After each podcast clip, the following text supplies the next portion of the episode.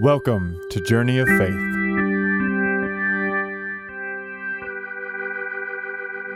Today is the first Sunday in the season we call Lent, a season of reflection and introspection as we prepare ourselves to journey with Jesus to Jerusalem and to the cross.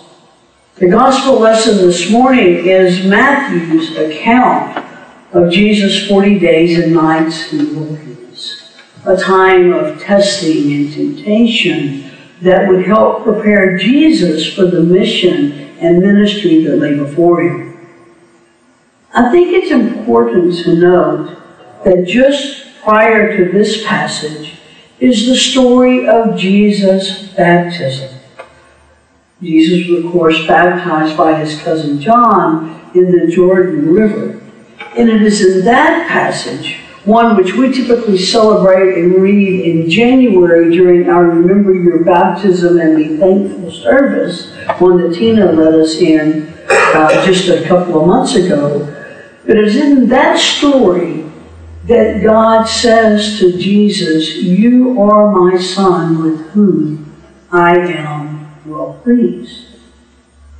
And I think it's important that you take these two stories together because I think the baptism of Jesus and those words that God spoke to him, You are my son with whom I am well pleased, actually informs or shed light on the passage I read a few moments ago. I think the two are inextricably connected, even though in the church year we separate them by a couple of months in time.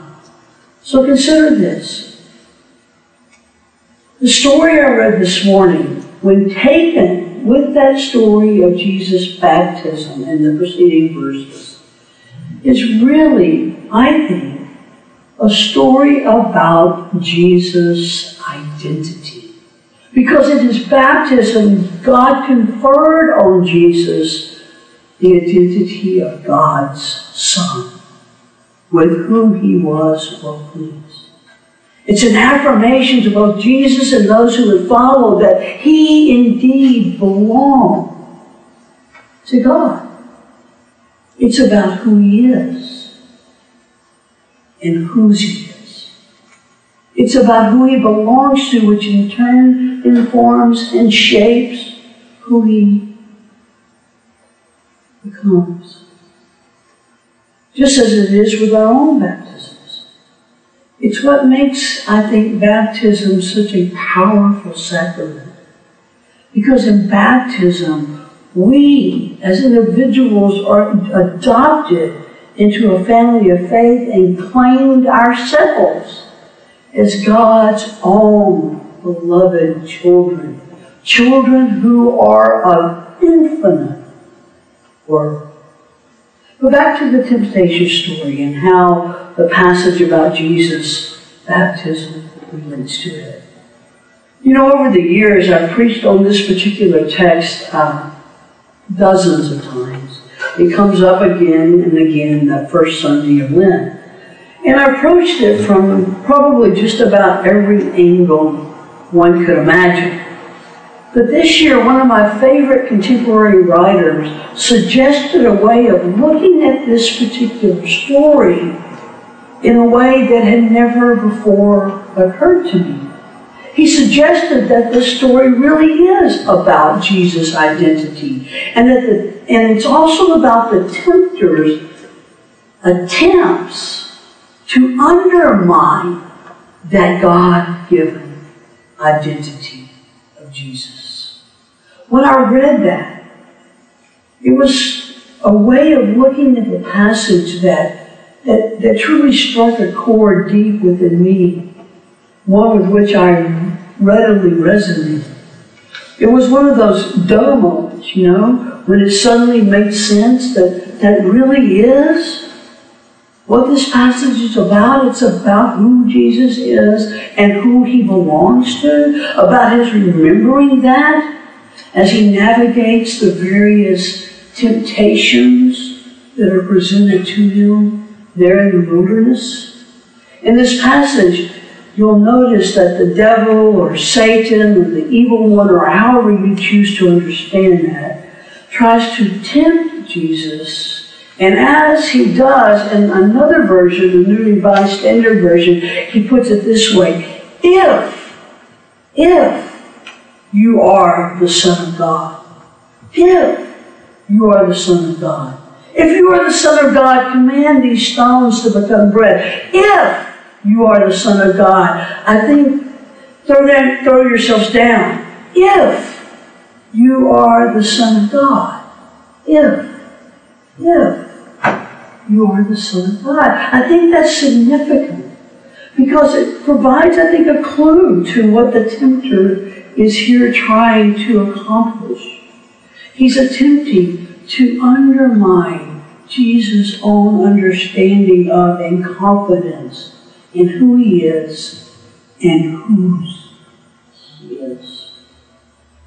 And if he can accomplish this, then Jesus' entire mission, his message, his ministry will be altered, perhaps even derailed.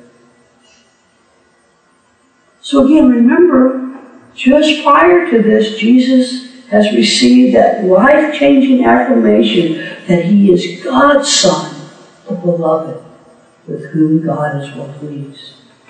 And I think it is that affirmation, that identity that is conferred upon him, and his confidence in it, that does truly inform all. It's not just the story in the but his entire ministry.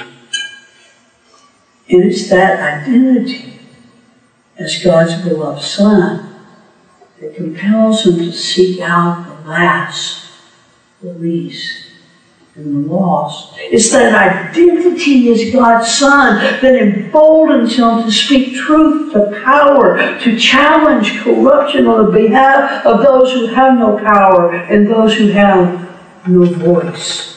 It's that identity as God's Son that defines every aspect of who He is and what He does, that determines the nature of His ministry, that instills in Him compassion and kindness and grace. And it's also that same identity as God's Son that will empower him, that will give him the strength and the courage and the resolve he needs as he sets his face toward Jerusalem and the showdown with the corrupt leaders there that will eventually lead to his death on a cross. Identity. It's so important not just to Jesus, but to us. In our individual stories, I think it is our identity as, as children of God that enables us to withstand the various temptations that life invariably brings our way. As David Lose puts it, when push comes to shove, all the various temptations we may encounter stem from the primary temptation to forget whose we are and therefore to forget who we are. Because once you don't remember who you are and whose you are, you'll do all kinds of things to dispel the insecurity that attends any human life and to find that sense of security and acceptance that is essential to being happy and whole. Our identity as children of God is crucial for us as we face our own temptations to settle for less than who God created us to be. And those temptations are all around us, are they not? Most of them come as subtle messages that seek to undermine our identity as children of God. Subtle messages that invite us to forget who we are and whose we are. Messages that suggest that we are somehow inadequate lacking, less than. That if we only had this or did that, we'd be more happy or more fulfilled in this life. Messages want to tempt us to fear one another. Messages that divide us into them and us. Messages that tempt us to hate this group or that one. To demonize those who are different from us. Those who look or talk or love or worship or believe in ways that are different from the way we do things. Messages that prey on our insecurities. Insecurities, again, that surface Anytime we forget our true identity as children of a loving, grace-filled God. I think that's why it's important that we are reminded again and again and again of who and whose we are. And that the same baptismal affirmation that empowered Jesus during his time in the wilderness is also available to us to empower us in our wilderness times as well. And just as it did for him,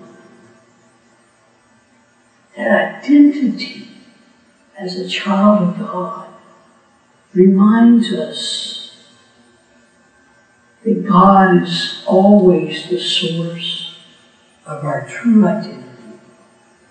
And that God, as the song so beautifully put, walks with us through the wilderness experiences that life brings our way. Of course, I think one of the ways God walks with us best is through community. For those of us here, it's this community we call Journey of Faith, a community that seeks continually to remind us of who we are whose we are. That teaches us again and again that we are beautiful creations of a loving and graceful God, sacred and beloved. People who are valued, who are worthy of love and respect, people who belong to God and yes, to each other. Identity if somehow we can be reminded again and again that we are children of a loving God, a God who loves us more than we can ever imagine, that we belong to this God of grace, then it becomes easier, I think, to resist those temptations in our world that seek to make us settle for less, that seek to tear us down, that seek to make us doubt who we are that seek to make us go astray. Identity. Identity. Our God given identity as much beloved children of God.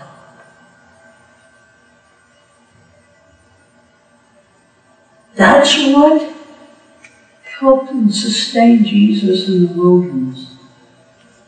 And I believe that's what sustains each of us in our wilderness as well. So as we prepare to come to this table this morning, to the table that Christ prepares and opens to all, I invite you, only if you're comfortable doing so, to turn to those near you and say to them, You're special. You're a child of God. And I'm glad you're here. Thanks for listening. Please check us out at jofumc.org. God bless.